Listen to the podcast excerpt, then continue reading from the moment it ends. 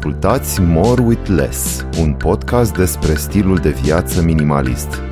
Aflați despre cum putem renunța la exces și să identificăm ceea ce este cu adevărat important pentru fiecare dintre noi. Bună! Bine ați venit la o nouă ediție a podcastului More with Less. Astăzi vorbim despre ceea ce nu este minimalismul și aș vrea să, aș vrea să construiesc un dialog cu voi pe, pe acest subiect, pentru că eu cred că este o ecuație personală de ce este și ce nu este sau ce reprezintă pentru fiecare dintre voi minimalismul. Nu vreau să stăm în niște termeni relativi, chiar aș vrea să fie o discuție constructivă și eu m-am pregătit destul de bine și mi-am notat niște aspecte uh, pe care o să le aduc în discuție și care reprezintă ceea ce nu este pentru mine minimalismul, adică așa cum îl văd eu și cu așa cum încerc eu să-l aduc în viața mea. Și mi se pare că, în primul rând, nu este o apartenență la un grup, la un trend. Adică nu devin minimalist pentru că asta spune ceva despre mine, nu este ca și cum aș fi vegan, care din punctul meu de vedere este destul de clar. Înseamnă că mănânci doar produse vegetale și ai niște reguli destul de clare și în momentul în care te duci la un restaurant sau te duci în vizită la prieteni, este clar în momentul în care spun că sunt vegan, ce nu mănânci și ceea ce accepti să mănânci, dacă nu ai și alte intoleranțe. Când e vorba de minimalism, nu cred că este, în momentul în care spui sunt minimalist, uh, nu este neapărat foarte clar și nici nu aș, eu nici nu vreau să-l văd așa ca pe o etichetă pe care mi-o pun și cu care defilez și care vorbește într-un fel, mă, mă clasifică pe mine ca om. Uh, nu vreau să fiu identificată și pusă de ceilalți într-o anumită categorie. Pentru că, din perspectiva mea, a fi minimalist nu înseamnă că ești în niciun caz mai bun decât uh, ceilalți care nu sunt minimaliști. Și nu înseamnă că în felul ăsta putem să-i judecăm pe ceilalți. Cred că ar trebui în viață să încercăm să-i înțelegem pe ceilalți și să vedem cum sunt ei diferiți față de mine. Pentru că încercăm de fapt să ne dăm seama cum îmbrățișăm fiecare dintre noi un anumit concept, o anumită filozofie de viață și a fi minimalist cred că nu este opusul hoardingului.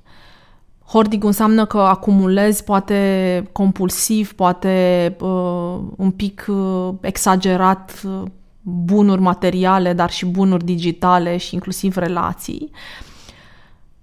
Și uh, în felul ăsta, în momentul în care ești minimalist, înseamnă că nu acumulezi. Și poate ar fi bine să reformulăm și să spunem că în momentul în care vrei să îți duci o viață într-un stil minimalist, înseamnă că vrei să trăiești viața mai cu intenție. Să-ți pui întrebări legate de rolul și prezența anumitor lucruri în viața ta care pot fi obiecte, activități sau chiar persoane. Și dacă ai un obiect care rămâne în universul tău, să te întrebi de ce continui să-l ai, care este rolul lui și ce reprezintă el pentru tine. Într-un fel să ai capacitatea de a face distinția între ceea ce este important și ceea ce nu este important. Să ai puterea să renunți la ceea ce nu-ți mai slujește și să slujească, cred că înseamnă să-ți aducă valoare. Iar pentru mine valoarea înseamnă bucurie și utilitate. Un alt aspect uh, este legat de a fi minimalist nu înseamnă că trebuie să arunci tot. Poate ar fi trebuit să încep cu asta, dar uh, îmi place mie să încep cu lucruri un pic mai filozofice. Pentru că atunci când arunci tot, din punctul meu de vedere, înseamnă că nu știi ceea ce îți trebuie. Nu faci nicio distinție între un obiect și altul. Ești pur și simplu într-un journey sau într-o stare de fapt în care te-ai hotărât să arunci tot din casă crezând că asta îți face bine. Și în momentul în care tu nu faci deosebirea între lucruri și nu realizezi ceea ce este important pentru tine, nu știi nici ce este important să păstrezi pentru că nu realizezi care este motivul pentru care un obiect l-ai păstrat până atunci și motivul pentru care decizi să te desparți de el. Adică cred că este cumva neclar ce reprezintă balast și ce reprezintă valoare. Iar eu consider că este important să facem această distinție, să o punctăm și să facem o introspecție legată de prezența acelor activități sau obiecte sau persoane în viața noastră și să reușim să facem această deosebire între ele. Pentru că în momentul în care ne apucăm și aruncăm tot, eu cred că nu ne cunoaștem prioritățile și nu trăim într-un fel aproape de valorile noastre. Atunci când nu trăiești aproape de valorile tale, am senzația cumva că parcă nu dai valoare vieții sau nu-ți dai seama care e valoarea vieții tale și într-un fel o risipești și cred că e păcat.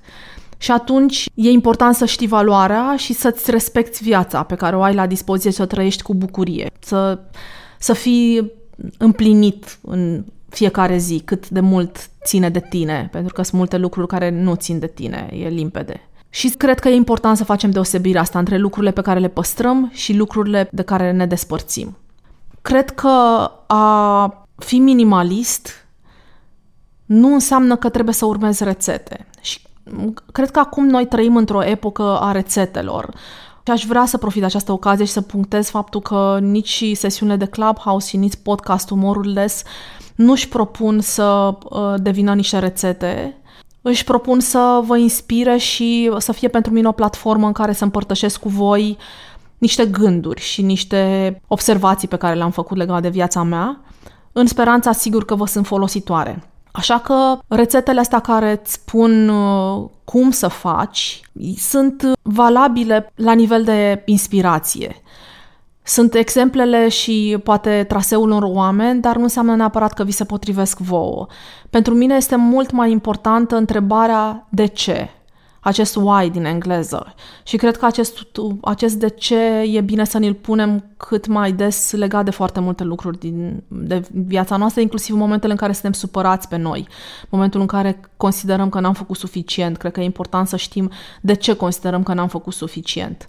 Uh, și dacă ne definim acest de ce, acest why, cred că este ușor apoi să-ți setezi propriile reguli și să trăiești flexibil conform acestor reguli pe care ți le-ai trasat chiar tu.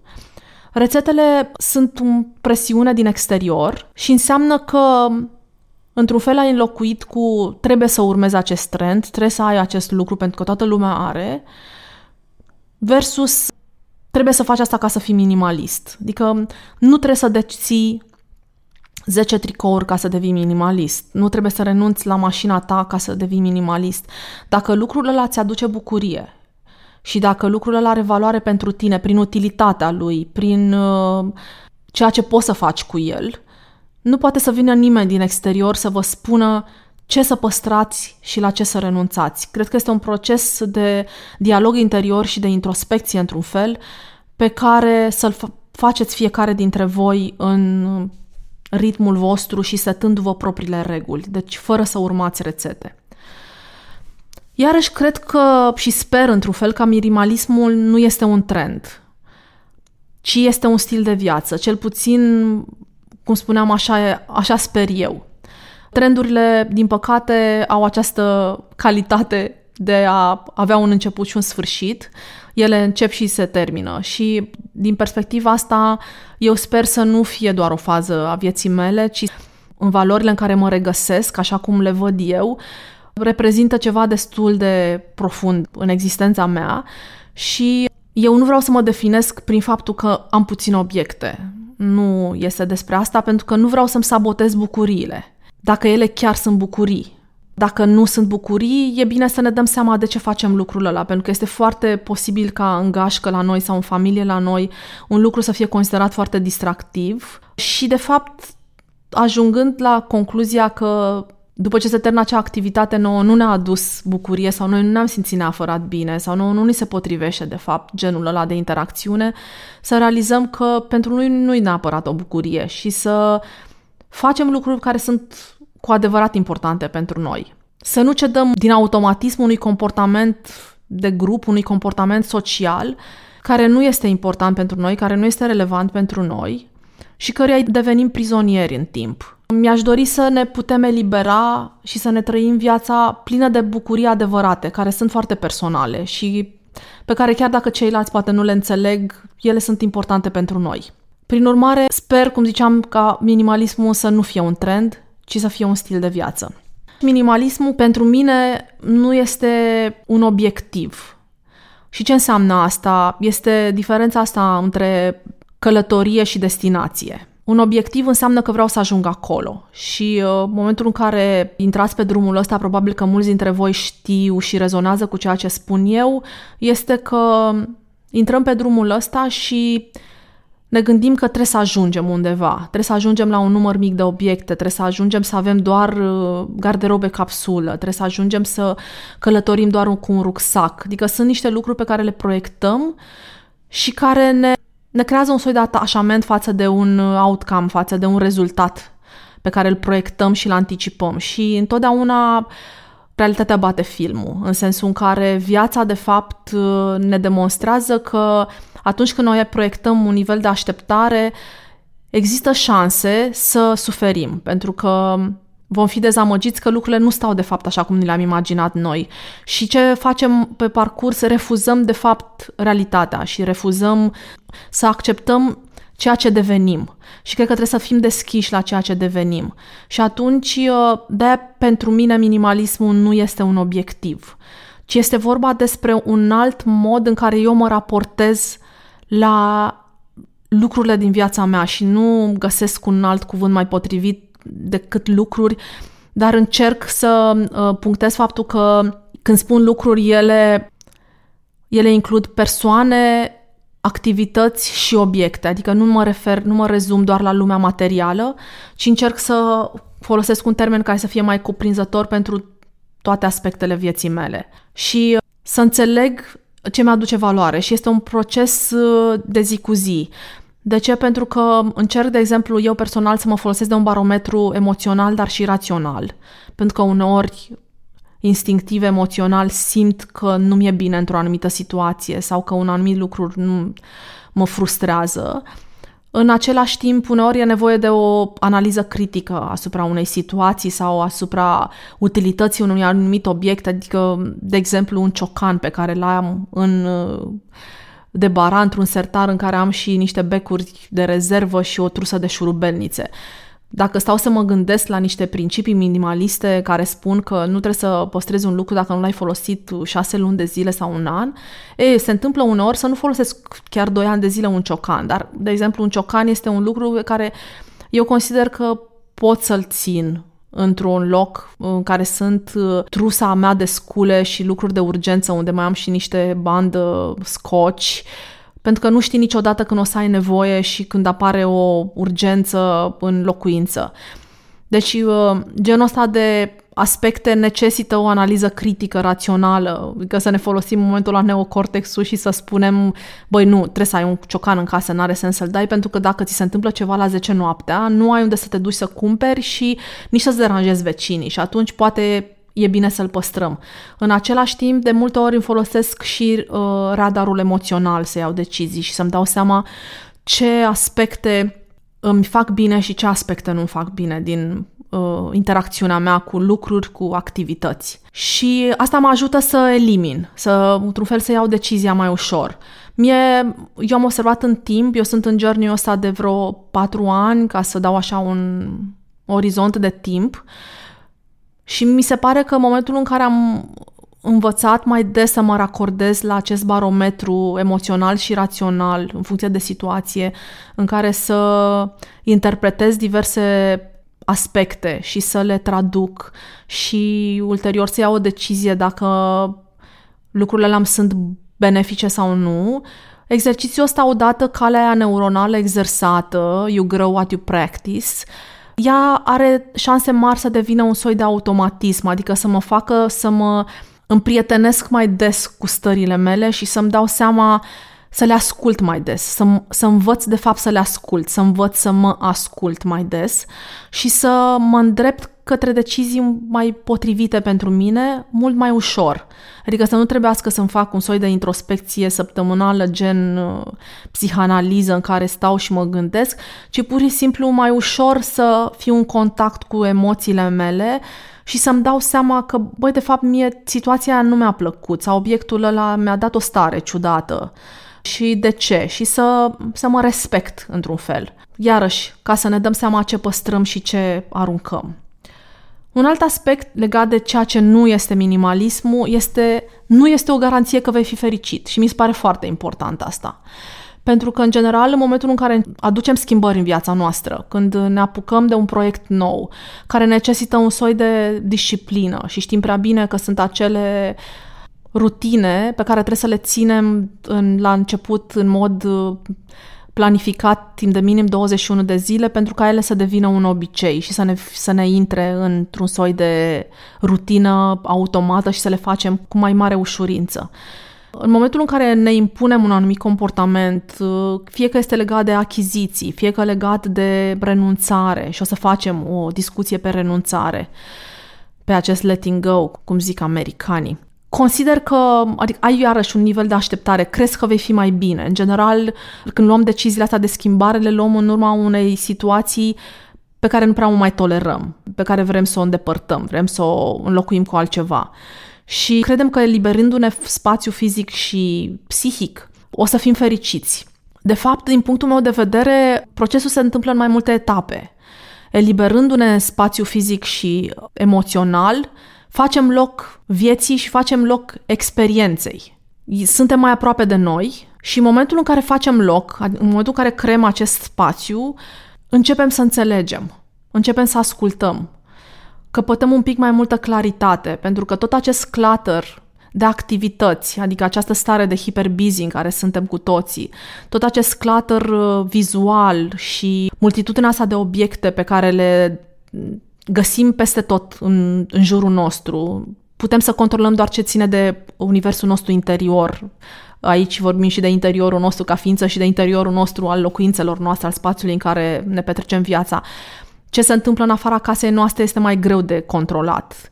Dar când vorbim de universul casei noastre, putem să controlăm câte pernuțe avem, câte uh, căni avem, câte perechi de papuși de casă avem și tot felul de astfel de exemple pe care le avem de îndemână. Și acest clutter, acest exces, de fapt, acest clutter care vine din exces, mai, mai bine spus, ajungem să ne ocupe foarte mult spațiu mental. Și spațiu mental, și spațiu energetic, și spațiu fizic. Și din cauza asta nu putem să respirăm cum trebuie și nu facem loc ideilor noi și, în general, noului din viața noastră. Noul vine în momentul în care facem o pauză. Și uh, cred că ai nevoie de spațiu, cred că tre- și trebuie să ne luptăm să creăm acest spațiu. Nu știu dacă sunteți familiarizați cu ceremonia ceaiului. În perioada uh, shogunatelor din Japonia, shogunii înainteau unei decizii importante, fie că era vorba de o strategie militară, fie că era vorba de o decizie politică, își făceau timp pentru această ceremonie a ceaiului care dura uneori și două ore, iar uh, casele astea de ceai le puteți, dacă vizitați Japonia, puteți să mai vedeți astfel de uh, locuri. Sunt niște spații extrem de puțin aglomerate. Este o structură simplă, cu pereți din uh, uși din acelea glisate făcute din foița aia de hârtie cerată, cu tatami pe jos, uh, este o măsuță în care ți se servește ceaiul, ai un aranjament floral și o caligrafie pe perete. Practic, spațiul ăla care este decongestionat de obiecte, de mesaje, te ajută să te să te întorci spre tine, spre interior. Iar șogunii făceau asta în mod programatic, se duceau la o ceremonie a ceaiului pentru ca să fie singuri, pentru că după ce li se servea ceremonia ceaiului, ei rămâneau singuri, să poată să obțină claritate față de decizia extrem de importantă pe care urmau să o ia și cu multe repercursiuni de vieți omenești și teritorii și așa mai departe.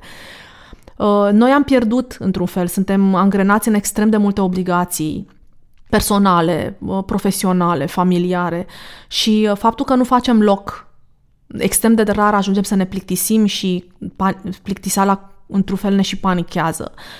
Faptul că nu facem loc acestui, nu lăsăm spațiu să, pentru gândurilor noastre, emoțiilor noastre, de și luăm decizii pripite și într-un fel sfârșim în niște rutine care devin toxice pentru noi în timp.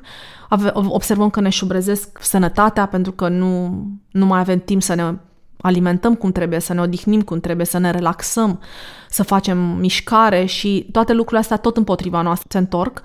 Și consider că este important să știm de ce, în primul rând, ce ziceam mai devreme, și să creăm spațiu. Și creând spațiu, deci practic uh, primul pas către această, să zicem, fericire pe care o căutăm, pentru că mulți oameni fac schimbări crezând că o să fie mai fericiți, într-o primă fază capeți mai multă claritate.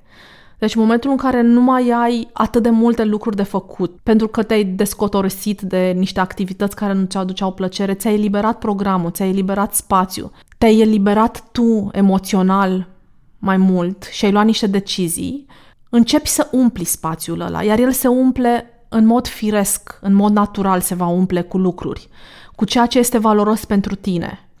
Pentru că surplusul ăla, de fapt, te împiedică să vezi ceea ce este important. În momentul în care tu ai lucruri importante și neimportante la oaltă, este foarte greu să-ți dai seama și să le acorzi atenție celor neimportante. Și se spune despre noi că de cele mai multe ori uh, între priori- ce e prioritar și ce e urgent, ajungem să răspundem, să mai degrabă să reacționăm la ce este urgent, pentru că țipă mai tare, lăsând la urmă ceea ce este de fapt prioritar și că oamenii, liderii cu adevărat, uh, care au reușit să își urmeze într-un fel, cred că mai degrabă visul, sunt oameni care fac deosebirea între ce este prioritar pentru ei și ceea ce este urgent pentru ceilalți, pante, pentru lumea un pic exterioară. Și dacă facem deosebirea asta între prioritar și urgent, între important și neimportant, o să vedem că din uh, spațiul ăla o să creștem, o să creștem noi. Iarăși, minimalismul nu trebuie să fie impus. Apare recurent această întrebare din partea celor care au uh, decis să îmbrățișeze un stil de viață minimalist, de ce cei din jurul lor uh, nu fac asta și, într-un fel, uh, vor să le impună. Și de cele mai multe ori asta se întâmplă cu membrii familiei, cu soțul, soția, mă rog, partenerul de viață, copiii și inclusiv părinților. De ce mama și tata nu sunt, sunt hoarder și uh, au casa plină de lucru și nu reușesc și continuă să-mi ia cadouri și sau uh, cumpără cadouri copilului meu și eu vreau să-l cresc într-un stil minimalist și nu știu ce să le mai spun ca să mă lase în pace. Foarte mulți oameni au, deci mult mai mulți decât poate vă puteți imagina această problemă în momentul în care ei fac această schimbare sau se uh, hotărăsc să meargă pe acest drum și ar dori ca toți cei din jurul lor să meargă pe acest drum. Și eu cred că minimalismul nu poate fi impus. Nu-l putem impune a noi altora și cred că nici nouă nu ne poate fi impus. El vine, cred că, dintr-o necesitate personală și se conturează în noi într-o manieră individualizată.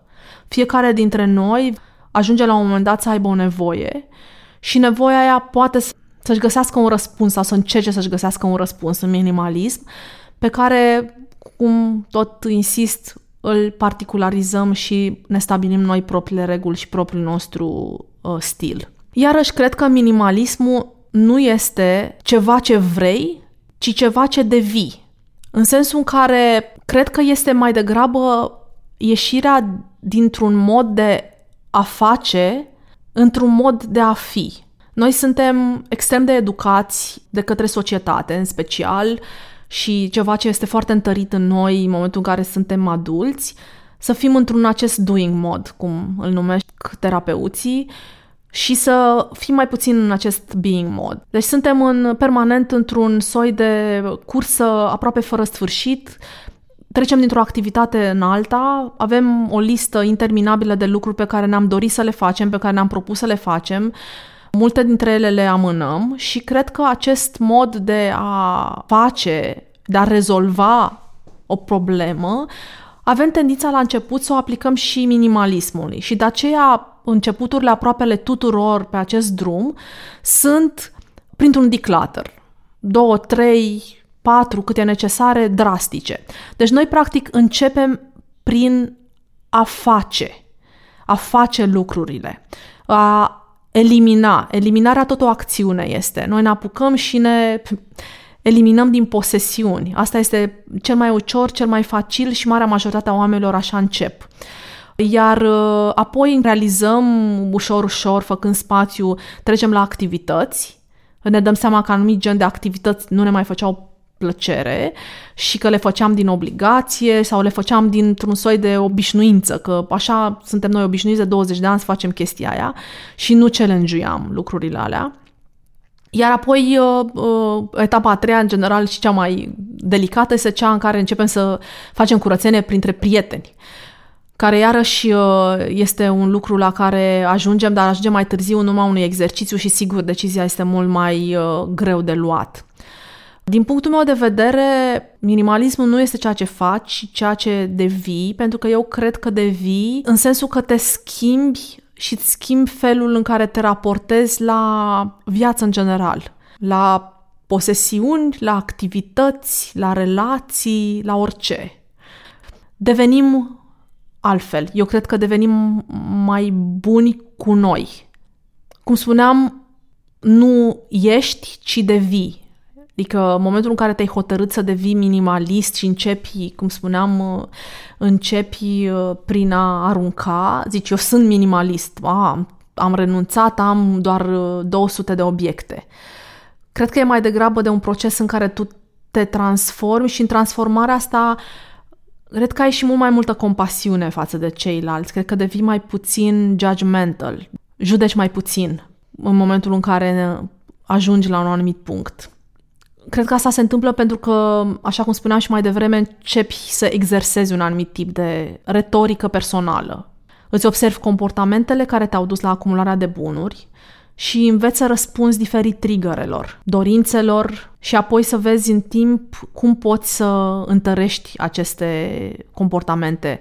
Observi cum în timp ele, aceste comportamente se întăresc. Cele vechi se mai stompează, și dacă o să forțezi acest proces, o să vezi că este nenatural. Adică dacă începi dintr-o dată să, uh, să pui punct cumpărăturilor, de exemplu, zici, mamă, eu m-am hotărât de la 1 ianuarie, eu devin minimalist, am citit, am văzut niște YouTube-uri, oamenii care sunt minimaliști, par foarte fericiți, mi-au spus cât de eliberați sunt și vreau și eu să fac asta.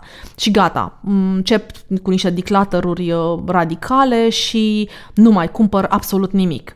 În momentul în care forțezi procesul ăsta, el nu are cum să se instaleze în mod natural în tine și să schimbe un comportament pe care l-ai exersat de niște zeci de ani. Adică mie mi se pare că noi din preadolescență, poate generațiile noi chiar din copilărie, avem foarte exersat acest comportament de decizie de cumpărare. Este parte din stilul nostru de viață, al omului modern, al omului care trăiește într-o economie de piață, cu extrem de multe opțiuni la dispoziție, avem foarte multe decizii, avem foarte multe dorințe pe care, care stau în linie să fie satisfăcute și a pune punct brusc este ca o dietă, cred, care o începi și uh, ea e, face aproape întotdeauna bounce back.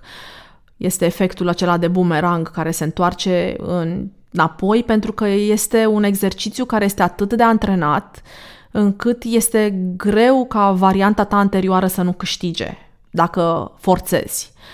Și cred că trebuie să ne dăm timp să cultivăm cu blândețe acest mod de a ne raporta la viață și la ceea ce este important din ceea ce ne înconjoară. Și în permanență să ne punem această întrebare dacă lucrul ăla este important pentru noi ce ne aduce și să ne observăm în, în raport cu toate aceste decizii. Iarăși, a fi minimalist nu înseamnă să nu mai cumpărăm. Iarăși, cred că ar fi trebuit să încep cu asta sau nu știu, să fie al doilea, al doilea topic. Să nu mai cumpărăm. Oamenii asta și imaginează, arunci și nu mai cumperi. Cred că este vorba despre o schimbare de comportament legat de achiziții suntem mai asumați. Cumpărăm cu intenție. Ne cumpărăm un set de badminton pentru că, mai ales în perioada asta de pandemie, când încercăm izolarea socială, fiecare dintre noi în ce măsură reușește, ne-am dat seama că, uite, am fost uh, în vacanță și eram destul de izolați și nu vroiam, de fapt, să stăm foarte apropiați de ceilalți oameni și ar fi fost foarte drăguț ca în gașca în care eram să fi avut un set de badminton să ne jucăm, pentru că au fost momente în care n-am avut suficient de multe activități dacă eliminăm toate cele care implicau aglomerație. Este doar un exemplu. Și ne dăm seama că ne cumpărăm un set de badminton pentru că încercăm să ne aducem un moment de bucurie, să, să fim jucăuși, să ne distrăm, să fie un moment drăguț pe care îl petrecem mișcându-ne și amuzându-ne în același timp și interacționând cu ceilalți. Și atunci, sigur că o astfel de achiziție e bine să ne permitem să o facem, nici nu se pune problema altfel. Uh, dacă noi tăiem tot, o să rămânem cu o viață sarbădă și cu o viață goală de orice, de prieteni, de lucruri, de bucurii. Și nu e despre asta. Deci cumpărăm asumat, cu intenție, uh, eliminăm consumul compulsiv, consumul impulsiv, consumul mimetic, cumpăr pentru că cineva și-a luat.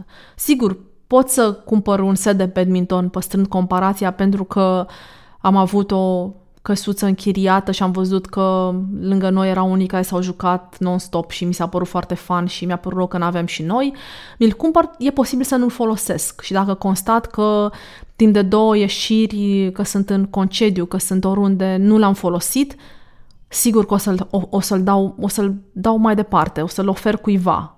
Și dacă în alt, peste 2 ani, peste 4 ani, o să vină din nou momentul și o să mă gândesc din nou să-mi iau, nu e nicio problemă, o să-mi cumpăr un set de badminton.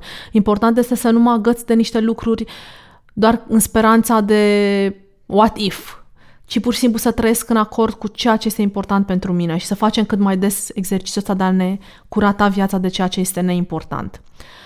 Pentru că nu este doar despre lucruri, este despre tine și procesul de tău de autocunoaștere și de acceptare, într-un fel să-ți accepti și să-ți îmbrățișezi evoluția, să accepti cine ești tu acum, ce te reprezintă pe tine și să fii în acord cu ceea ce ești tu. Iarăși, cred că a fi minimalist nu înseamnă că am găsit soluția și rămân la ea. Adică mi-am găsit o ecuație care funcționează perfect pentru mine. Mamă, este minunat. Cum spuneam, am 10 tricouri, un scaun, un pat, o pisică și patru prieteni și asta e formula în care urmează să trăiesc. E perfectă pentru mine. Asta înseamnă să-mi uh, anulez orice fel de flexibilitate, orice fel de spațiu în care eu pot să evoluez și să mă opresc în a mai căuta să văd ce mi-aduce valoare și să respect lucrul ăla, să-l îmbrățișez.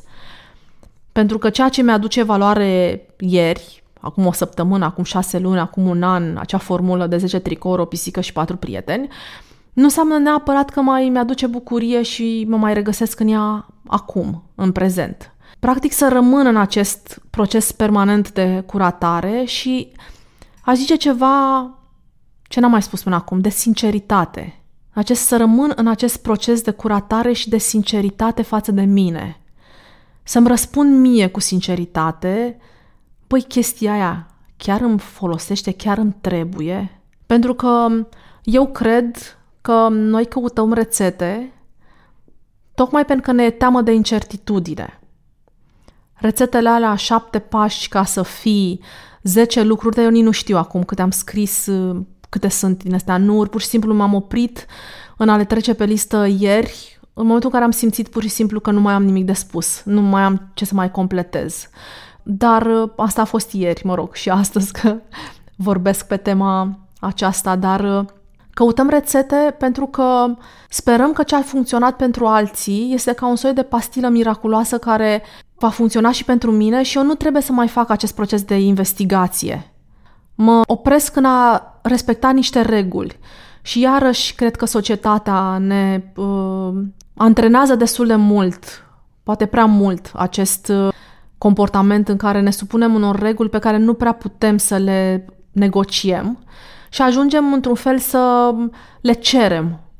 Le cerem în, uh, în, înainte să începem o relație, înainte să, cerem, să începem un job, înainte să ne mutăm într-un oraș nou, cerem să știm regulile alea și ne pliem pe ele sau încercăm să ne pliem pe ele ca atunci când ne încălțăm cu o pereche de pantofi și trebuie neapărat să mergem cu ei pentru că asta e, ăstea sunt pantofii care ni s-au dat și facem tot ce ține de noi să ne pliem.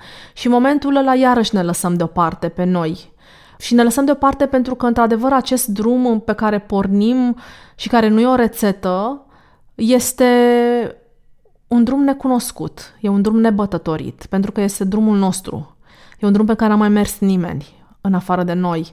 Și, într-adevăr, ne trebuie un pic de curaj, dar fiecare drum, cred, care a dus undeva și a dus la un soi de împlinire, la un soi de satisfacție a vieții, la o liniște interioară, la nu știu cum să o numesc, încerc să fug de cuvântul fericire și că să caut niște alternative care să exprime o stare de bine, să, fim, să fiu bine, care este o stare de bine în dinamică. Dar drumul ăla e nebătătorit și drumul ăla nu are rețete. E drumul nostru, al fiecăruia dintre noi. Vă încurajez să-l urmați. Mă gândeam că a fi minimalist cred că presupune să ne aliniem acțiunile pe termen scurt cu valorile pe termen lung. Și asta înseamnă că mai întâi trebuie să ne definim valorile și apoi să vedem ce acțiuni se potrivesc cu valorile noastre. Iar acum, pe final, cred că ar fi util să sumarizez toate aceste idei pe care le-am discutat mai devreme, despre ceea ce nu este minimalismul în percepția mea. Minimalismul nu este despre apartenența la grup, nu înseamnă că trebuie să arunci tot, nu înseamnă că trebuie să urmezi rețete, Minimalismul nu este un trend, este un stil de viață. Minimalismul nu este un obiectiv, este un mod de a te raporta diferit la lucrurile din viața ta. Minimalismul nu îți dă garanția că vei fi fericit. Minimalismul nu trebuie să fie impus celorlalți. Minimalismul nu este ceva ce faci, ci ceva ce devii. Minimalismul nu înseamnă că nu mai cumpărăm. Minimalismul nu este despre lucruri. Și minimalismul nu înseamnă că am găsit soluția și rămân la ea. Este vorba despre un proces dinamic de evoluție personală. Vă mulțumesc foarte mult pentru că m-ați ascultat și de data aceasta și până data viitoare vă doresc să fiți bine cu mai puțin. Ați ascultat podcastul More with Less. Puteți lăsa comentarii și sugestii pentru viitoare subiecte de discuție despre minimalism pe pagina de Instagram More with Less, scris cu underscore. Găsiți un link în descriere către pagina de Instagram și până data viitoare să încercăm să fim bine cu puțin.